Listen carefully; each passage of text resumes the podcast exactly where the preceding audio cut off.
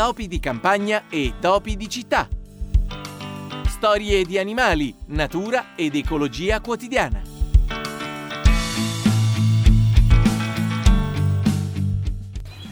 Benvenute e benvenuti su Radio Immagina all'ascolto di Topi di campagna, Topi di città, la trasmissione dedicata a storie di animali, natura ed ecologia quotidiana. Un saluto da Alessandra Barberis questo appuntamento settimanale e per chi per esempio non stampa documenti dal computer se non è strettamente necessario per non consumare carta.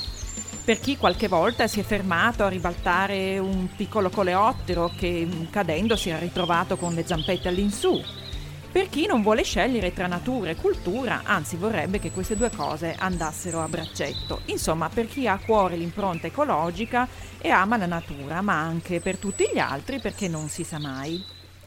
Oggi parliamo di un albero, di un albero che è diventato una vera bomba ecologica nelle nostre zone, l'Ailanthus altissima, in italiano chiamato ailanto o anche albero del paradiso, sì perché questo albero preso a sé eh, è, un, è un bell'albero e, eh, e, non ha ovviamente nessuna colpa per essere diventato una bomba ecologica, la responsabilità in questo caso è tutta eh, dell'uomo. L'Ailanthus è davvero un problema, ma non è noto al grande pubblico, nel senso più letterale del termine, nel senso che le persone non lo notano. È veramente dappertutto, ma quasi nessuno se ne accorge, è presente nel nostro scenario urbano, è presente ormai anche eh, in natura, nei contesti naturali, ma se ne sente parlare davvero poco. L'Ailanthus è un albero della famiglia delle Simarubacee, una, una, famiglia di piante che sono diffuse nelle aree tropicali e subtropicali dell'Asia, quindi una pianta esotica. È arrivato in Europa mh, nel Settecento come albero ornamentale, poi è stato utilizzato a un certo punto, è sembrato di un qualche interesse per la produzione di seta utilizzando una farfalla, un bombice che vive su quest'albero in alternativa al, al, al, baco da seta classico, diciamo. Questa attività poi è stata però eh, sostanzialmente messa da parte. E l'albero è di un certo eh, interesse per la produzione del miele, perché il nettare di ailanto è molto apprezzato dalle api e producono un buon miele, ma a parte questo non ha, eh, non ha grandi usi, non è utilizzato per il legname, perché il legno di ailanto è piuttosto leggero, di qualità non adatta per esempio all'edilizia. Come riconoscere quest'albero? È un albero che appartiene alle piante latifoglie, quindi con foglie grandi, non con gli aghi. Le foglie sono molto caratteristiche perché sono pennate, eh, come dicono i botanici, quindi sono disposte lungo un rametto centrale che si chiama rachide e, eh, e, sono disposte ai due lati, questo rachide in realtà è la nervatura principale, queste sono diciamo le foglie secondarie, eh, sono così per esempio anche le foglie eh, del frassino eh, o le foglie del noce. questa caratteristica dei, dei, rami e delle foglie lo rende abbastanza riconoscibile, eh, osservando sui bordi delle strade, eh, lungo i binari ferroviari, è facile vederlo non tanto isolato come albero, ma quasi a formare dei piccoli eh, boschetti di, di, cespugli, di individui, di esemplari eh, ancora bassi e tutti, tutti vicini tra loro eh, con questo fogliame molto, molto folto. Eh, l'albero è dioico, cosa vuol dire questa parola? Dioico vuol dire che ha due case dal, dal greco antico, eh, cioè esistono eh, individui femminili e individui maschili che hanno rispettivamente fiori solo femminili e fiori solo maschili. L'impollinazione avviene grazie agli insetti e l'albero, l'albero femminile, produce un'enorme quantità di frutti, eh, sono frutti secchi secchi, in botanica vengono chiamati samare, sono frutti secchi che hanno eh, una, uh, una, sorta di ala legnosa, leggera, eh, che serve naturalmente a, um, a, favorire la dispersione dei semi con il vento. Una strategia simile è, è, quella che ha attua anche il frassino, anche il frassino produce samare, è curiosa questa, eh, queste analogie che ci sono tra il frassino e l'ailanto, e un altro albero per esempio che produce samare è l'olmo eh, oppure l'acero. Questa riproduzione attraverso i semi e quindi attraverso la modalità classica è accompagnata a ehm, una strategia anche di moltiplicazione nelle piante si distingue tra riproduzione, che è quella che passa per la via sessuata, e moltiplicazione, quella che passa per via assessuata. Per esempio, quando facciamo una talea di un geranio, stiamo facendo una moltiplicazione. Bene, l'ailanthus è in grado di diffondersi anche per moltiplicazione perché le, eh, dalle radici possono spuntare dei nuovi ricacci, sia alla base del tronco stesso, soprattutto se la pianta viene tagliata, sia eh, lateralmente anche da porzioni di radici che eventualmente siano state staccate.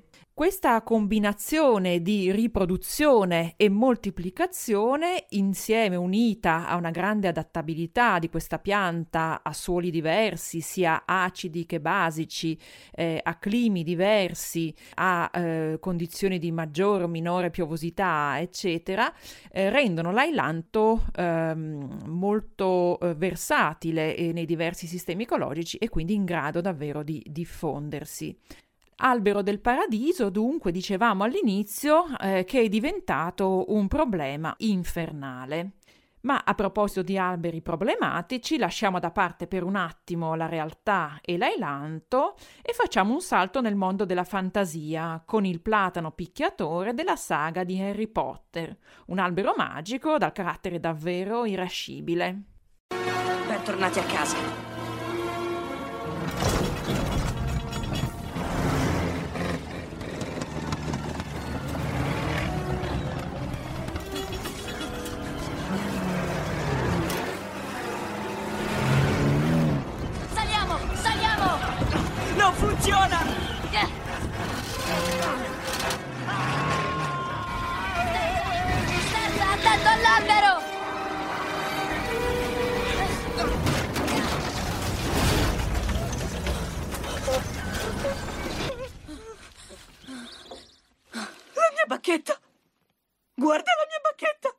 Ringrazia che non è il tuo collo.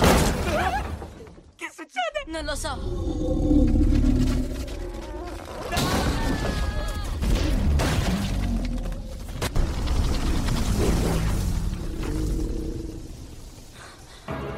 Papà mi ammazzerà.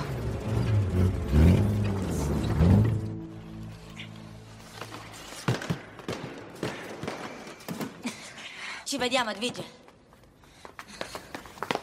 Insomma, un elfo domestico si presenta in camera mia. Non riusciamo ad attraversare la barriera del binario 9 e tre quarti e quasi ci facciamo ammazzare da un albero.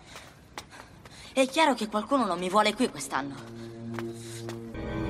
Siete stati visti da non meno di sette babbani. Avete un'idea della gravità della cosa? Avete rischiato di rivelare il nostro mondo senza parlare del danno inflitto al platano picchiatore che fa parte di queste terre da prima che voi nasceste. Sinceramente, professor Piton, credo che abbia fatto lui più male a noi. Silenzio! Vi assicuro che se apparteneste ai Serpeverde e il vostro destino dipendesse da me, entrambi vi ritrovereste sul treno di ritorno. Stanotte. Questo era l'impatto di Harry Potter e del suo amico Ron a bordo di una macchina volante con il platano picchiatore del castello di Hogwarts al ritorno dalle vacanze estive. E qui, per curiosità e per amore della botanica, facciamo un piccolo inciso. L'autrice della saga di Harry Potter, John Rowling, nel testo originale parla di, eh, di un willow, di un salice schiaffeggiante. E nella traduzione italiana del libro si è preferito usare eh, il platano, che è una pianta più nota forse ehm, al, al pubblico italiano è un albero molto grande con dei rami molto robusti, quindi picchiatore, schiaffeggiante. Il salice invece ha, eh, produce dei rami anche sottili, adatti a schiaffeggiare. Il, il platano è diventato invece un picchiatore con i suoi grandi rami. Il problema è che poi nel film eh, il, l'albero rappresentato con gli effetti speciali è un salice, quindi c'è questa eh, dissonanza per chi sta attento, per chi ci fa caso, tra eh, il nome dell'albero, platano picchiatore, e invece l'albero che si vede rappresentato sulla scena, che appunto è, è, è un salice, il salice eh, tipico anche della campagna inglese. Ma torniamo ora al nostro elanto, si diceva prima che abbina alla strategia della riproduzione quella della moltiplicazione, il che lo rende eh, un albero eh, davvero, davvero invasivo. In compenso questa pianta non è estremamente longeva, un individuo eh, vive di solito 20-25 anni, qualcosa di più, qualcosa di meno. E, e questo è interessante perché l'ailanto sembra avere eh, sviluppato una, ehm, un metodo, tra virgolette, di propagazione della specie che è basato su una sorta di diffusione eh, orizzontale, cioè molta progenie in grado di colonizzare vaste aree, ma eh, scarsa longevità. E questo è qualcosa che osserviamo anche tra gli animali, cioè ci sono animali con, un, con una progenie molto numerosa, come i roditori, che sono estremamente prolifici, e, e però sono poco, eh, poco, longevi e altri animali, soprattutto quelli grandi con pochi nemici naturali, eh, come per esempio l'elefante, che invece al contrario hanno per esempio una gravidanza molto lunga di 22 mesi e, e poi però eh, il, l'elefante che nasce, l'elefantino che nasce ha una prospettiva di vita eh, in natura anche di 60-70 eh, anni. L'ailanto ha poi ancora un'altra caratteristica che lo rende davvero competitivo sul piano ecologico, e cioè le sue radici sono in grado di produrre delle sostanze che, sempre con una parola che deriva dal greco antico, vengono chiamate allelopatiche, cioè in grado di far ammalare eh, le altre piante, i vicini, ed è quindi facile vedere questi, eh, questi assembramenti di ailanto di cui parlavamo prima lungo le strade che sono quasi eh, monospecifici, cioè al loro interno non riesce a crescere nessun'altra pianta. L'ailanto, albero del paradiso, quindi poveretto, ahimè, si merita pienamente l'etichetta di specie aliena invasiva. Con questo termine, specie aliena, quello che si usa oggi più comunemente, si intende semplicemente una specie che proviene da altri, da altri luoghi, che è stata importata, spostata, introdotta dall'uomo e nel, nell'areale non originario non necessariamente è invasiva, ma ormai quando si dice specie aliena si intendono quelle che danno problemi e lo stesso aggettivo alieno evoca eh, nel nostro immaginario comune eh, il concetto del, dell'invasione.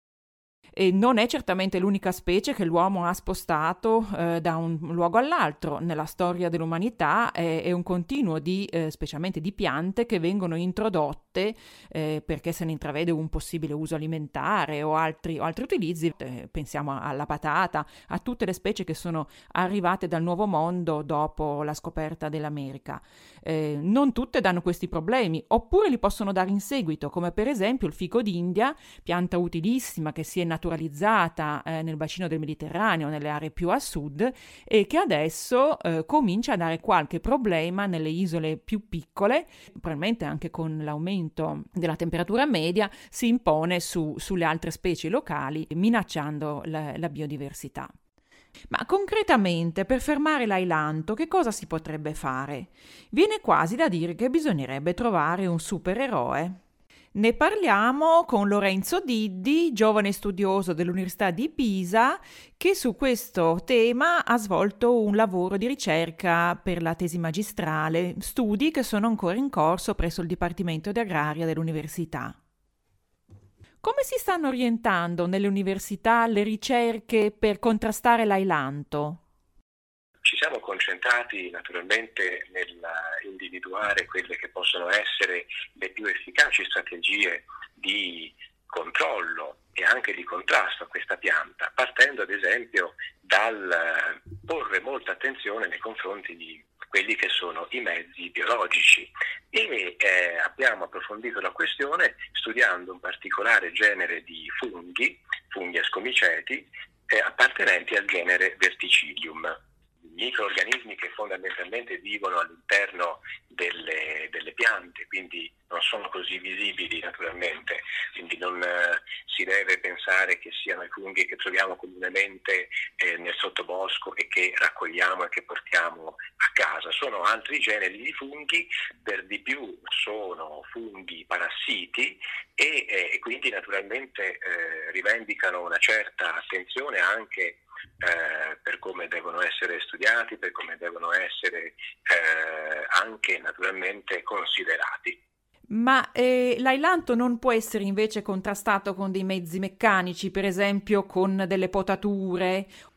Sì, dunque, allora l'estirpazione diretta può essere applicata, naturalmente si parla di superfici ridotte e, e soprattutto soltanto durante i primi stadi, quando i, giovani eh, semenzali sviluppano una radice primaria che è ancora particolarmente eh, facile da eh, estirpare, quindi gestire manualmente.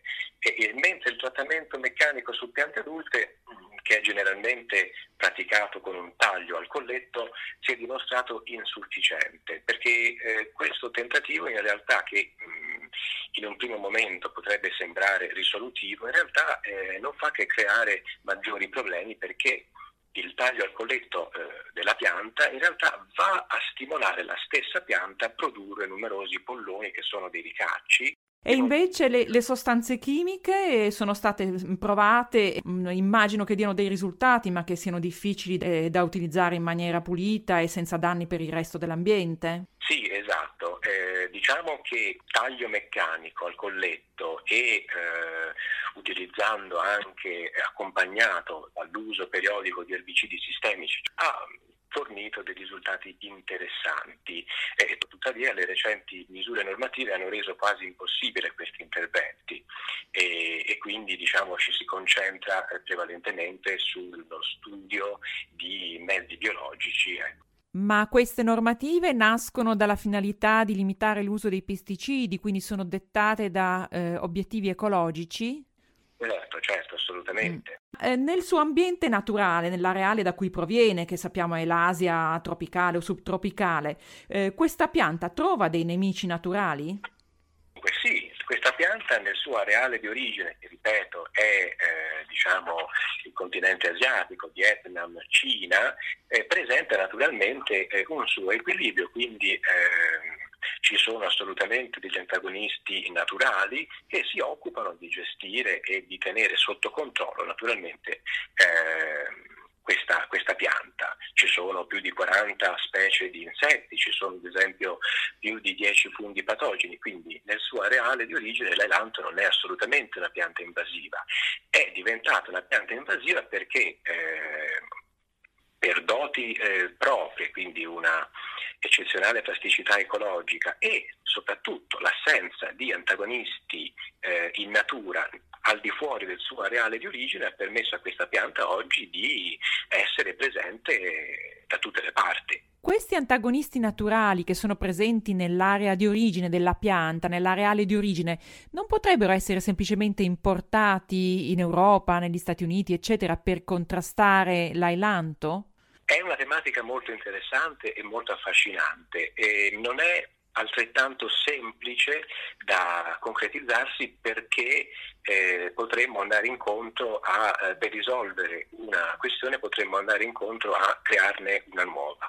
Quindi eh, se è vero che l'elanto in natura prevede naturalmente degli antagonisti, è anche vero che eh, non è così semplice poter introdurre Insomma, se cercassimo di importare dall'Asia, eh, dal, dal, dall'areale di origine, un eh, antagonista naturale dell'ailanto, rischieremmo di creare una seconda bomba ecologica eh, per contrastare la prima. E gli studi sono ancora in corso, ma quello che si sta cercando dunque è un nemico eh, naturale presente nel nostro ambiente. Si va in questa direzione?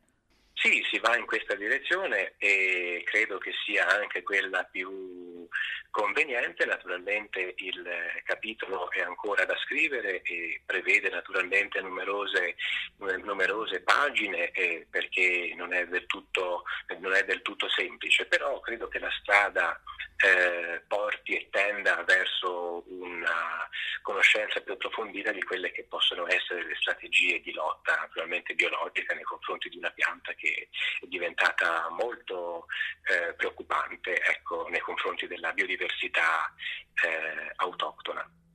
Sappiamo che l'ailanto è eh, documentato eh, come presente in Europa dalla metà del Settecento, ma eh, quali sono le cause che lo hanno portato eh, fuori dal suo areale e, e qual è stata la storia di questa pianta?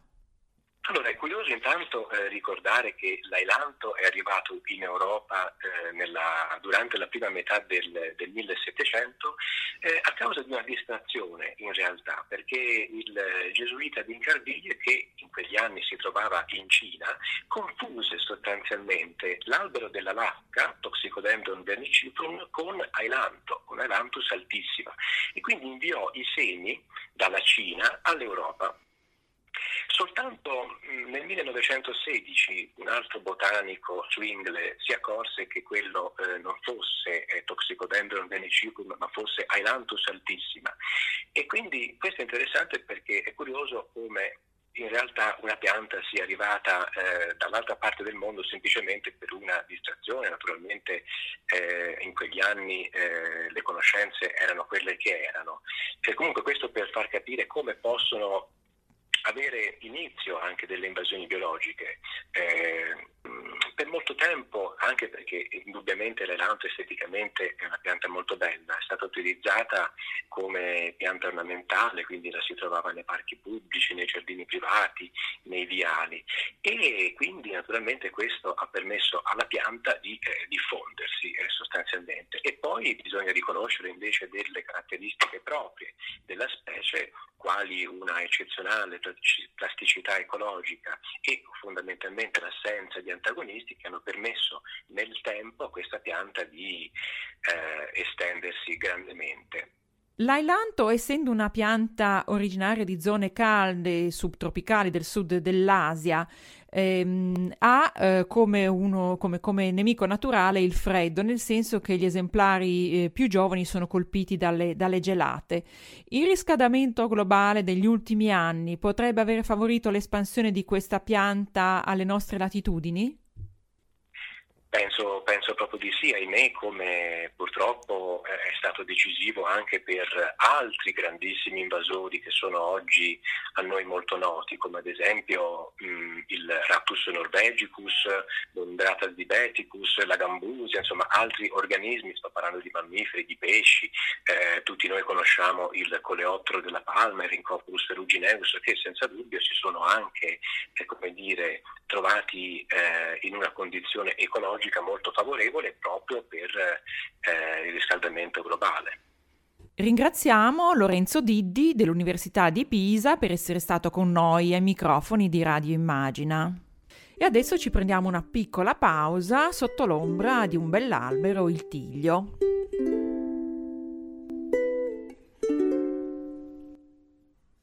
Am Brunnen vor dem Tore Da steht ein Lindenbaum. Ich träumt in seinem Schatten so manchen süßen Traum. Ich schnitt in seine Rinde so manches liebe Wort. Es zog in Freud und Leide zu ihm ich immer fort,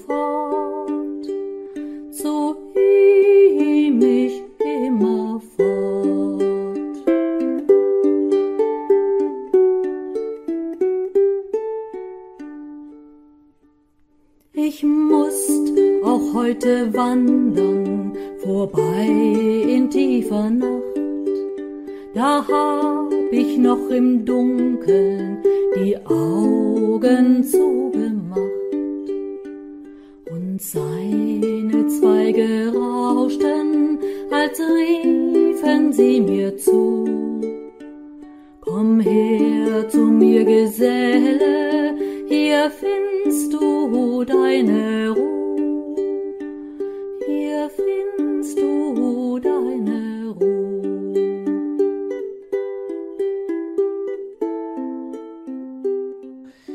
questo era il lead del compositore austriaco Franz Schubert, eh, noto come Der Lindenbaum, l'albero di Tiglio, nell'interpretazione con l'ukulele della musicista Jutta Riedelhenk, disponibile in rete su YouTube. Ma tornando all'Ailanthus, recentemente l'Ailanthus è stato oggetto di uno studio che riguarda proprio la sua espansione nel tempo e in particolare nei siti archeologici, perché questa pianta, oltre a dare preoccupazioni per la biodiversità nei contesti naturali, provoca anche situazioni di rischio nelle aree monumentali, nei siti archeologici. Due studiosi eh, dell'Università di Roma, Sapienza Università di Roma, Laura Celesti Grepo e eh, Carlo Riccò, condotta, proprio eh, alla fine del 2020 hanno pubblicato su una rivista scientifica estremamente specializzata che si chiama Biological Invasions uno studio che riguarda la rilevazione della presenza di flora non autoctona, di flora aliena, eh, nei siti archeologici di Roma. E lo studio è particolarmente interessante perché parte da una rilevazione condotta da un altro botanico alla fine degli anni 40, eh, Bruno Anzalone, eh, un botanico che aveva studiato a fondo la flora eh, del Lazio e aveva rilevato le specie eh, botaniche che si trovavano in 40 siti archeologici ehm, di Roma. La nuova ricerca che è stata condotta negli anni ha, ehm, ha, monitorato le piante e le specie vegetali presenti nei siti archeologici di Roma, eh, 26 siti che lo stesso Anzalone aveva preso in considerazione, mh, mm, eh, censendo via via eh, le piante eh, ehm, estranee all'octone rispetto a quelle autoctone. la rilevazione è stata condotta, quindi con pubblicazioni successive, nel 1990, nel 1995, nel 2000 2005 e poi quella che si è conclusa nel 2019 che ha prodotto appunto questo nuovo articolo. Quello che hanno eh, rilevato eh, gli studiosi è che eh, cresce decisamente la flora non autoctona e tra queste specie non autoctona eh, l'Ailanthus è decisamente quella che eh, la fa da padrone. Eh, nel 2020 eh, 22 siti archeologici sui 26 censiti presentano eh, l'ailanto. Lo studio del 1951 del botanico Anzalone riportava la presenza dell'ailanto soltanto in 5 siti. La ricerca, pubblicata da Celesti Grepo e da Ricotta, mette in evidenza come la presenza eh, di queste specie invasive, ma soprattutto dell'ailanto nei siti archeologici di Roma, eh, sia un grave rischio per, per, le stesse rovine, perché le radici eh, si espandono all'interno dei manufatti, dove trovano comunque un, un, pochino di terreno, un pochino di suolo, e provocano delle lesioni alla struttura di, di questi eh, resti archeologici. inoltre, naturalmente, naturalmente eh, sono un segnale che la biodiversità eh, urbana eh, sta cominciando ad alterarsi e, e si altera nelle zone naturalmente dove le manutenzioni sono più difficili, come appunto più delicate, come appunto nei siti di rilevanza archeologica. Nel 2019 l'Unione Europea si è accorta della pericolosità di questa specie, o meglio l'ha, decisamente presa in considerazione e ha iscritto l'ailanto nella blacklist delle specie aliene invasive eh, per le quali è diventato un obbligo eh, degli stati che fanno parte dell'Unione trovare, trovare dei rimedi. Altri studi hanno evidenziato che quando sono in competizione l'Ailanthus con un'altra specie arborea particolarmente invasiva, aliena, che c'è da, ormai da molto tempo eh, in Italia, in Europa, che è la Robinia pseudacacia, eh, beh, eh, prevale l'Ailanthus, dimostrando quindi una capacità di egemonizzare l'ecosistema vegetale veramente straordinaria. Ma ora riconciliamoci con gli alberi con questa bella canzone di Simone Cristicchi.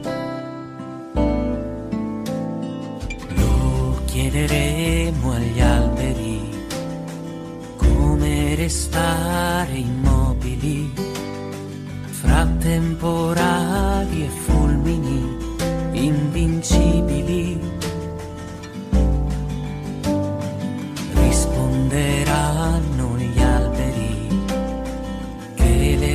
Radici sono qui e i loro rami danzano all'unisono verso un cielo blu.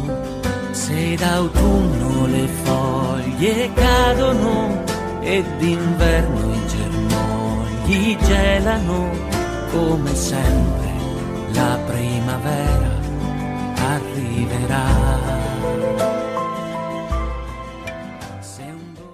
Concludiamo questa puntata di Topi di campagna, Topi di città. Abbiamo parlato dell'Ailanthus, un albero eh, invasivo, una specie aliena eh, che ci dà molti problemi, anzi forse siamo noi che le abbiamo dati a lui e adesso ci troviamo ad affrontare una convivenza eh, davvero difficile.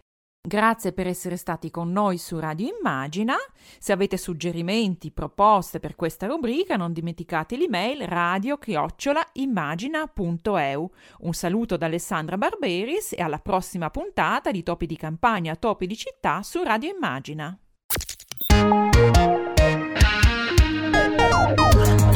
Radio Immagina. Dalla parte delle persone.